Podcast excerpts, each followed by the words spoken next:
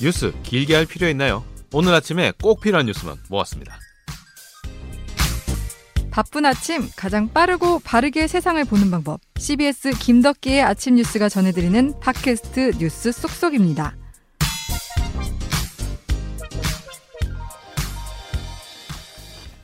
네, 꼭 필요한 뉴스만 쏙 뽑아서 속도감 있게 전달해드리고 있는 김덕기 아침 뉴스입니다. 팟캐스트 휴일판 순서죠. 뉴스 쏙쏙 휴일판 시작하겠습니다. 예. 3월의 마지막입니다. 3월의 벌써 마지막을 3월이 끝났어? 어, 네. 여러분과 함께 하는데 바깥에는 벚꽃이 이제 그니까. 안발하면서 그렇죠. 여기저기 많은 분들이 봄꽃을 보기 위해서 구경을 다니시는 것 같은데 아 부럽습니다. 나는 버스커 버스커가 제일 부러워. 예. 아 벚꽃 연, 네. 연금이라 그러죠. 예, 예, 벚꽃만 피면 그냥 그냥 죽지도 않고 살아 돌아오는. 어, 저작권료가 그냥 예. 쏟아지죠. 네. 아 이렇게 참 벚꽃이 필 때 작년까지만 해도 올해만 잘 참으면 될 거다라는 음. 생각이 있었는데 야 올해까지 이어지고 그다음에 백신 접종 속도를 봤을 때 지금 같은 흐름이라면은 3년 정도 걸린다면서요? 그러니까 이제 아직까지 물량이 확보가 다 안 되고 이렇게 예. 1분기, 2분기는 적게 들어오는 상황이다 보니까 아무래도 좀 아니 집단면이 언제 속도가 되는 안 거예요? 아 답답해. 저도 봄꽃 보고 싶은데 말이죠. 내년 내년 벚꽃은 볼 수 있지 않을까? 예. 네, 기대를 해보면서. 네. 아, 그래서 많은 분들이 뭐 봄꽃이 피고 있어도 좀 조심조심하는 분위기가 느껴지는데, 근데 서울 혹은 부산에서 요즘 보면은 이런 조심조심 분위기보다는 적극적으로 막 지지를 호소하고 뜨거운 열기가 느껴지고 있잖아요. 아 그렇죠. 지금 이제 재보궐 선거 운동이 지금 본격화돼 가지고 어, 지금 선거가 진행될수록 점점 좀 뜨거워지는 것 같아요. 예. 근데 지금 이거 어쩔 거야? 지금 어, 5인 이상 모임 사적 모임 금지된 상황에서 사람들 유세한다고 많이 모이고 이러면 그거 어떻게 되는지 이게 좀- 사적으로 모인 건 또 아니잖아요. 어, 네. 사적 모임 아니에요.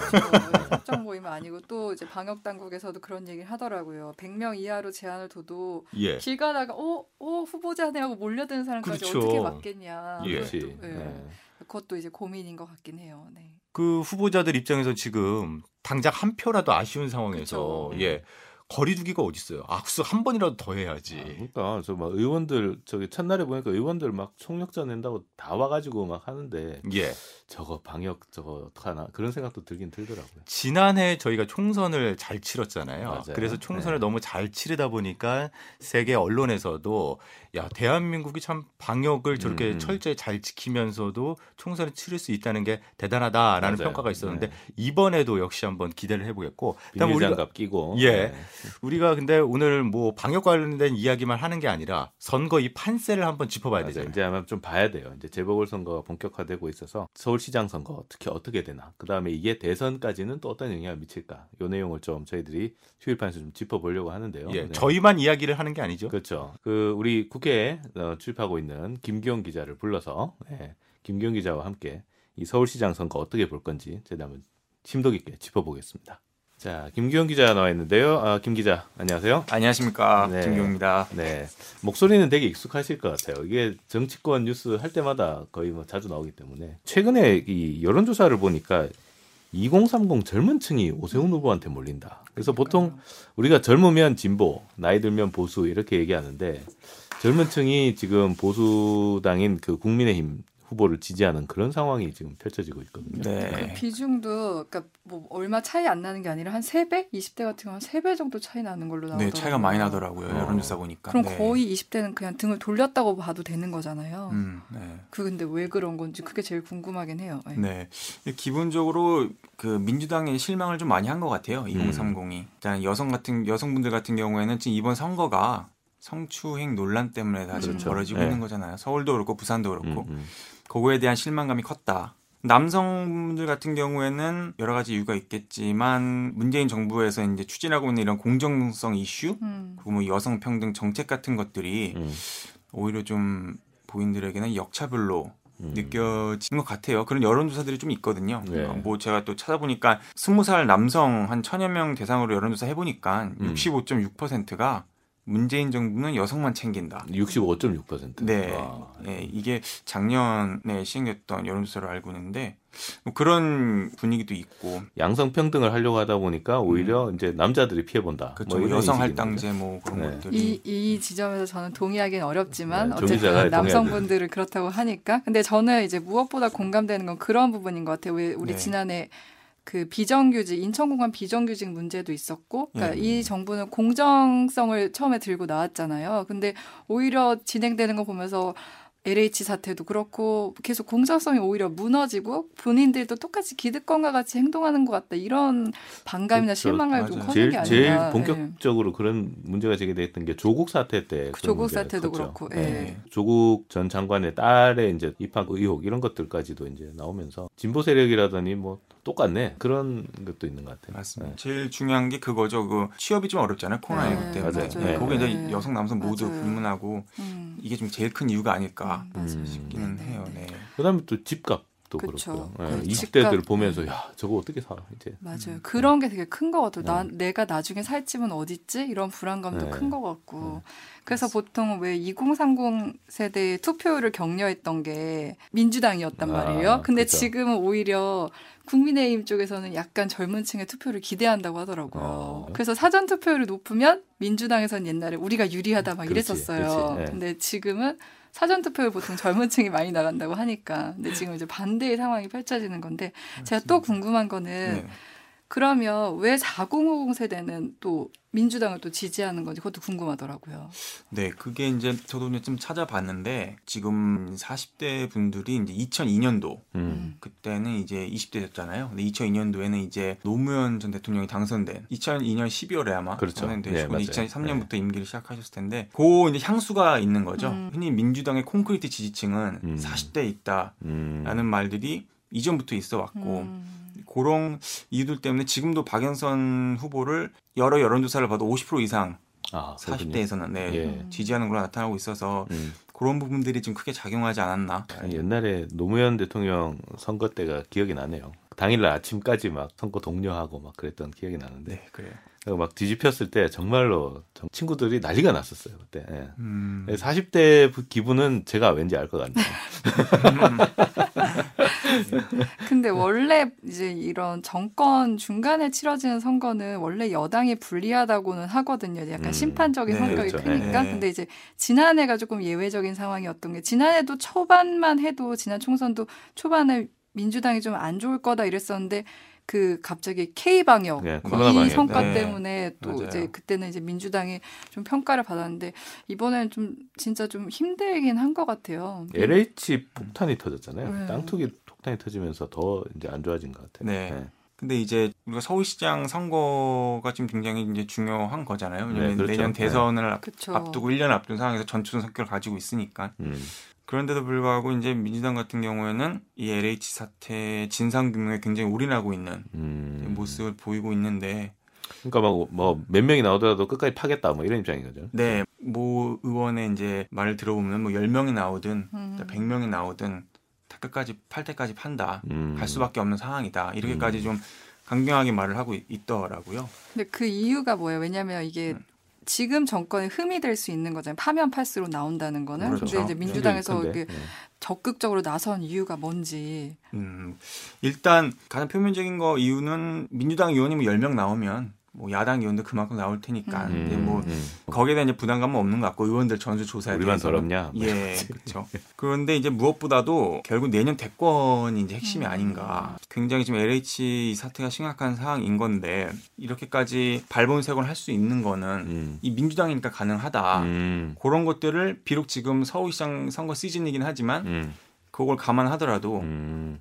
지금 그걸 보여줘야지. 국민의힘은 요거 못한다. 그렇죠. 어. 네. 네. 1년 뒤에 대권에서는 요걸로 우리가 평가를 받을 거다. 음. 그거를 지금 지금 해야지 이게 더 진정성이 있는 거니까 음. 이거를 하고 있는 거로 하더라고요. 어떻게 보면은 음. 좀 서울시장 선거 중요하긴 한데 뭐 작은 걸 잃, 잃을 수 있더라도 큰 거는 취해야 되지 않겠냐 이런 해석이 좀 들어가 있는 것 같아요. 정치권은 빨라요. 벌써 저 앞을 내다보고 있네요. 네. 그렇죠. 대권은 중요 하죠. 근데 이번에 사실은 그 박영선 후보가 진다 이렇게 되면 결과가 나오면 사실 지금 현재 그 민주당 대권 주자들한테도 그렇게 좋지는 않을 것 같은데요. 특히나 예. 이낙연 대표 같은 경우는 좀 책임론 같은 게 나오지 않을까요? 그렇죠. 이재명 지사 같은 경우는 약간 거리가 있는 모습이긴 한데 이낙연 네. 씨 이낙연 대표 같은 경우는 되게 깊이 관여한 분이잖아요. 음, 맞습니다. 음, 그래서 향후 대권 그리고 지금 사실 지지율도 되게 낮은 편이잖아요. 네, 10%로 떨어졌었죠. 어대낙이었잖아요. 원래 어차피 뭐 대권은 이- 이낙연이다 이런 아, 말까지 아, 있었는데. 네. 지금 3등이거든요. 음. 여론조사 상으로 꽤 차이가 큰 2강 1약 구도로 가고 있다고 하는데 아마 서울시장 선거에서 지면은 이낙연 대표 타격이 적진 않을 거예요. 왜냐면 음. 현재 상 그 상임 선대위원장을 맡고 있으니까 이 선거판을 이끌어 가고 있는 거거든요. 네. 졌으니까 어, 타격은 입을 수밖에 없는데 또 뭐 일각에서는 이게 이제 LH 사건 때문에 이제 선거가 만약에 이제 선거에서 패배한다 민주당이 LH 사건 다시 클 텐데 그렇죠. 그게 물론 이제 정부 여당 모두의 잘못이죠. 근데 이제 이낙연 위원장만의 그 책임 일 수 있겠냐 그렇지. 음. 이런 네. 얘기가 좀 부를 수 있을 것 같아가지고 그건 좀 음. 지켜봐야 될 것 같아요. 얼마나 타격이 좀 클지는. 음. 근데 확실한 거는 타격은 입을 수밖에 없다. 네. 네. 타격도 타격인데 좀 그게 궁금하더라. 만약에 졌을 때 반전할 기회가 생길까? 그러니까 지금 전에는 대표였으니까 뭐 어쨌든 대표로서 잘하면 그럴 기회가 있을 수도 있는데 이젠 대표직도 그만두고 그러다 보니까 반 나의 능력을 보여줄 기회가 잘 없을 것 같다는 생각이 들더라고요. 네. 저 생각해 보면은 아무래도 그 그게 제일 클 것 같아요. 코로나 19가 우리가 뭐 11월 아까 이제 코로나 얘기를 했지만 11월쯤에 집단 면역이 생길 거를 목표로 음. 지금 하고 있다고 하잖아요. 그렇죠. 네. 그게 만약에 정말로 11월 혹은 또 음. 앞당겨진다면 정부 여당에게는 확실히 음. 호재일 테니 그게 이낙연 대표에게도 흘러갈 수 있을 것 같고 그게 아니라면 이제 이낙연 자꾸 저 대표라고 하는데 당 대표였잖아요. 예. 그때만 해도 이낙연 대표였기 때문에 이런 언행 같은 것들이 굉장히 절제됐었어요. 네. 이제 지금은 이제 음. 후보로서 본격적으로 자기 선거를 좀 적극적으로 해 나가고 좀 발언도 세게 하고 음. 이런 가능들이 좀 보이면 음. 유권자들이 지금 이재명 지사에게 화나는 것도 그런 부분이잖아요. 사이다 발언. 음, 예. 그런 것들을 만약에 이낙연 대표가 또 보여준다면 반격의 포인트가 될 수 있지 않을까 생각은 합니다. 참 이게 대선까지 이제 조망을 하니까 참 정말 와이드해지는데 이게 그러니까 이게 3기 신도시 계속 파다가 나중에 그럼 2기 신도시도 팔 수 있다. 뭐 이렇게 갈 수도 있는 거 아니에요. 그죠? 네, 그런 얘기도 나오고 네. 있죠. 네. 2기 신도시가 지금 파주, 판교 뭐 이쪽이잖아요. 판교 파면 엄청 나올 것 같은데. 네. 세종시하고. 예, 파면 많이 나올 것 같은데 거기서 또 뭔가 또 다른 계기가 생기지 않을까 뭐 이런 얘기들도 있어서 앞으로 대선판은 조금 더 지켜봐야 될 것 같아요. 네. 마지막으로 한번 또 짚어본다면 서울시장 선거에서 지금 엑스맨들 논란이 좀 있잖아요. 예. 그렇죠. 예, 예. 예. 지금 뭐 야, 여당에서는 임종석 전 실장의 그니까요. 박원순 옹호 발언했고 그다음에 또 야당에서는 안철수 대표가 또 엑스맨 하는 거 아니냐 뭐 이런 음. 얘기들도 나오는데 어, 그런 것들 좀 어떻게 보시나요? 일단 임종석 전 실장 같은 경우에는 최근에 이제 SNS가 논란이 됐었죠. 음. 네, 박원, 그렇죠. 고 박원순 전 서울시장에 대한 좀 향수를 네, 불러 그렇게 몹쓸 사람이었나 네, 뭐 이런 얘기를 했었죠. 말들을 많이 해서 가장 첨예한 공직자다 뭐 이런 맞습니다. 얘기. 2차 가해 논란이 계속 네. 불거졌는데 네. 도 대체 왜 이러는 거냐 음. 라는 거에 대해서는 당 내에서 참 좀 이해할 수가 좀 없다라는 반응도 많은 것 같아요. 근데 음. 이제 분석을 좀 해보면은 임종석 전 실장이 박원순 전 시장에 대한 좀 부채의식이 있는 것 같아요. 음. 2014년 15년도에 정무 부시장을 지냈었는데 맞아요, 맞아요. 네. 이 자리가 이제 제야에 있는 음. 정치인들이 이제 잠깐 이제 와가지고 좀 행정 시험도 그렇죠, 쌓을 그렇죠. 수 있고 네. 네. 그런 경험을 할 수 있는 좋은 자리라고 하더라고요. 음, 요걸 어쨌든 1년 넘게 했고 그 야인일 때 좀 구제를. 해줬다. 네, 네. 그런 평가가 있- 있는 네. 것 같아요. 그리고 박 전 시장을 옹호하는 음. 그런 이제 세력들이 있는 거잖아요. 그렇죠. 지금 박영선 후보가 열세인 상황에서 그들의 지지층 결집을 좀 시도하려고 하는 거 아닌가. 음. 소위 친문 지지자라고 하는 분들을 네, 얘기하는 그렇죠. 네. 근데 전 개인적으로 이게 도움이 될지는 모르겠어요. 어쨌든 그러니까요. 이번 네, 네. 이번 선거가 성추행 때문에 의혹 때문에 벌어진 건데 음. 요걸 괜히 소환시키는 게 도움이 될지는 모르겠고요. 음. 뭐 아니면 실제로 진짜로 박원순 전 서울시장이 너무 안타까워서 음. 그, 근데 아. 정치인이 뭔가를 말을 하면 어떤 포석이 있기 마련이죠. 그러니까 그렇죠. 어, 자기 나름의 어떤 포석과 자기 나름의 어떤 그 전망이 있을 텐데 어, 왜 이렇게 하는 걸까? 좀 근데 더 이제 그 지켜봐야겠다. 글만 딱 놓고 보면 진짜 그냥 제가 순수하게 그 글 순수하게 받아들이면 이제 어떻게 보면 오세훈 시장이 10년 전에 했었잖아요 서울시장을. 그러니까 네. 지금 처음 도전한 게 아니잖아요. 아, 그리고 그렇죠. 무상급식 그 투표라는 그런 것도 있었는데 그 어떻게 보면 과오죠 과오. 근데 그게 지금 좀 잊혀지지 않아요. 지금 음. 잊혀지고 있잖아요. 근데 그렇죠. 네. 그거를 깨트리고 등장한 사람이 박원순 시장, 시장 이라는 거를 좀 상기하려는 거 아닌가. 그리고 이 글에서 보면 좀 억울한 면도 음. 있다는 생각이 들더라고요. 왜냐면은 과거만 해도 막 서울시장 하면 속도전, 이명박, 바- 오세훈 이러면서 속도전이 막 중요시 음. 됐다가 박 시장 들어서면서 속도는 좀 천천히 하고 복지나 주민 주거 생활의 편의 이런 거 중심으로 갔단 말이에요. 그래서 그런 것 때문에 어쨌든 박 시장이 삼성까지 했는데 음. 그런 평가들이 일순간에 다 무너져 내린 거잖아요. 그거에 대한 억울함도 좀 있는 거 아닐까라는 생각도 들고, 그러니까 그거 한번 아까 말씀드린 건 상기시키는 거. 오세훈 시장 음. 과거에 이랬다. 음. 그걸 깬 게 박 시장이다. 음. 근데 오세훈 다시 나왔다. 음. 이걸 한번 또 상기시키는 거 아닌가라는 생각. 그건 제가 진짜 글자 그대로 순수하게 해석한 거예요. 네. 음. 뭐 이제 청렴하다 뭐 이런 얘기를 한 걸로 봐서는 음. 아무래도 이제 좀 대비시키려고 한 부분이 없지 않아 있는데 사실 근데 이게 도움이 되냐 이게 그쵸. 문제인 거지. 네. 예.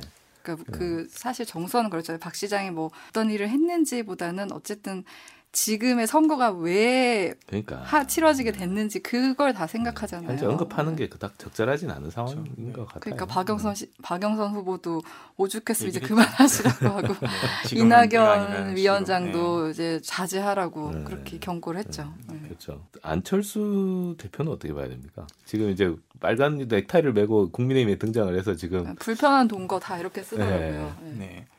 네. 네. 불편한 동거가 맞는 것 같아요. 네. 확실히. 왜냐면 일단 뭐 금요일 아침에 CBS 김현정 뉴스쇼에도 출연을 해가지고 음. 그 매- 말을 했더라고요. 아, 근데 그래요? 이제 네, 세상을 좀 분명하게 뭐 사하라. 아, 이- 그랬으면 좋겠다 안철수 대표에게 이런 말을 했고 그리고 진정으로 뭐 리더십이 있는지 이제 본인이 확신을 가졌으면은 찬성을 했을 텐데 거기에 대한 좀 뭐 믿음이 없었다는 취지로 김종인 대표 말을 했어요. 음. 출연을 해가지고. 김종인 대표가 네, 김종인 대표가 제일 불편하죠. 지금. 네. 예, 그래서 네. 그랬고 비- 네. 네, 또 어저께 이제 시청 앞에서 오세훈 후보 이제 첫 유세가 있었는데 네. 둘이 이제 악수를 했는데 안 후보가 연설을 시작한 지 2분도 안 돼가지고 바로 연단을 네. 내려가셨고 안철수 후보도 오세훈 후보가 마이크를 잡고 5분 정도 있다가 또 내려가더라고요. 아, 예. 그런 거를 뭐 요게 이제 일편적인 부분이니까 이걸로 다 평가할 수는 없겠지만 그렇지. 앞으로 어떻게 될지 봐야지. 네 봐야 되지만 네. 현재까지는 좀 이게 음. 서먹서먹한 건 네, 맞는 어색해요. 것 같다. 낯설고. 예. 네, 거 맞는 아무래도 뭐 타당 대표가 와서 이렇게 하는 게 편안할 것 같지는 않은데. 그러니까 지금 서울시장 선거를 과거 2006년 선거에 많이 비교를 하더라고요. 그때 이제 강금실 전 장관이랑 오세훈 후보가 맞붙었던 거예요. 아, 약간 예. 구도가 비슷하잖아요. 그때도 노무현 정권 말이었고 음. 지금도 문재인 정권 말이고 그때 여성 대 남성 그리고 전 장관 뭐 이렇게 오세훈 후보 그래서 비교가 많이 되고 그때도 이제 지지율 격차가 좀 있었죠. 예. 네, 근데 이제 궁금한 거는 결과도 똑같이 나올 것인지 음. 아니면 뒤지고 있는 박 후보가 역전을 할지 음. 네, 좀 궁금합니다. 예. 캠프도 이제 열세인 상황은 인정을 했, 죠 어. 기자회견을 해가지고 진성준 전략본부장이 여론조사상 불리한 게 좀 맞다라는 취지로 말을 했고 다만 이제 그 야당도 이제 후보가 정해졌으니까 음. 정책 대결 인물 대결로 이제 본격적으로 시작되니까 화이팅 하겠다. 개인적으로는 서울을 다시 또 엄청 개발하게 되지 않을까 음. 막 그런 생각도 들어요. 음. 예. 그러니까요. 실제로 부동산 그쪽에서는 그 한강변 아파트들을 들썩인다고 하더라고요. 문의가 되게 많이 온다고 음, 하더라고요. 그것도 있고 그 다음에 뭐 옛날에 오, 오세훈 후보 얘기했던 한강 르네상스며 그 다음에 뉴타운 지정이며 얼마 전에 뭐뭐 유튜브에 출연해서는 내가 취임 일주일 안에 목동하고 상계동에 예, 재건축 안전 진단을 바로 시작하겠다 그렇게 얘기를 아. 해가지고 음. 예, 부동산이 좀 들썩거리는 그런 음. 문제들도 좀 있는 것 같아요. 예. 맞습니다. 네. 그래서 이게 참 서울시장 선거가 사실 대단히 중요합니다. 그 특히나 이제 집값 잡는 부동산 문제에 있어서 서울시장의 협조가 없이는 정부의 부동산 정책을 추진할 수가 없어요. 그렇기 때문에 그동안 뭐 내곡동 땅이다, 뭐 도쿄 아파트다 지금 난리도 많은데 무엇보다 서울시장이 어떤 정책을 내세우는지를 좀더좀 명확하게 부각시키는 좀 그런 보도가 많이 필요하지 않을까. 아, 저희들은 그런 생각이 좀 드네요. 네. 김경 기자께서도 어, 좀 많이 그런 부분에 좀 초점을 맞춰서 어, 취재해 주시면 좋을 것 같습니다. 네, 알겠습니다. 네. 김기현 기자와 함께 서울시장 선거 구도, 그 다음에 앞으로 대선에 어떤 영향을 미칠 것인가까지 간략하게 짚어봤는데요. 앞으로 더 많은 활약 기대하겠습니다. 김기현 기자 고맙습니다. 네, 감사합니다. 네. 자, 그래서 서울시장 선거 정말 이렇게 봤는데 대선까지 이렇게 정치권이 내다보고 움직인다는 건 정말 어, 아니 아무래도 뭐 대통령 입장에서는 이제 퇴임하면 끝이지만 맞아요. 정치인 입장에서 계속해서 정권을 재창출해야 본인들이 아니, 예. 대통령도 퇴임하면 끝이 아니야. 아니 근데 어쨌든 제가 현장에서 뛰었던 기자들의 시선으로 음. 같이 이야기를 들어보니까 아 판세가 이렇게 돌아가는구나라는 거를 조금 간접적으로 체험할 수 있어서 좋았는데 다만 아쉬운 게 있다면 그럼 부산은 어떻게 되는 건지 아. 예, 좀 부산이 궁금하긴 한데 부산 아. 그 예. 지금 막 들썩들썩하잖아요, 민- 어, 부산도. 민주당에서는 지금 담아내기다. 예. 아, 그런 얘기하는데 파도 파도 나오니까. 까도 까도 계속 나온다. 예. 양파처럼. 아니, 부산에도 분명히 샤이 진보가 있을 수 있고 아. 예, 그래서 어떤 판세가 이어질지 저희가 또 시간이 된다면은 한번 다음에 네, 다음에 부산을 한번 연결해 보죠. 예, 알겠습니다. 아, 자, 그래서 이제 그 서울시장 선거들 쭉 짚어봤는데 지금 이제 선거 운동이 시작된 지 이제 얼마 안 돼서 이렇게 서로 네가티브 공세가 좀 심한 것 같아요. 말폭탄. 예, 말 가지고 서로 막 공격하고 하는데 중요한 거는 정말 이들이 어떤 서울을 만들어 갈 거냐 이거를 좀 더 봐야 되지 않겠냐 싶어요. 예, 네. 정책 승부도 이제 기대를 해봐야 되겠고 네. 무엇보다도 우리 어, 유권자분들이 명심을 해야 될 게 1년짜리다. 아, 그렇죠. 임기 1년이다. 1년 안에 많은 걸 바꿀 수 있다. 제가 봤을 때는 불가능하다. 음. 저는 이렇게 생각합니다. 결국에는 이게 대선까지 가면서 또 파장이 또 다시 일 수밖에 없는 그런 사안인데요. 그다음 우리 애청자분들께서는 또 한 표를 가진 유권자들로서 정치권을 또 바라보는 시각들 또 잘 이렇게 가다듬으시면 어, 좋을 것 같습니다. 자 그러면 다음 주에 또 다시 저희들은 돌아오겠습니다. 그러면 다음 주에 다 같이 만나요.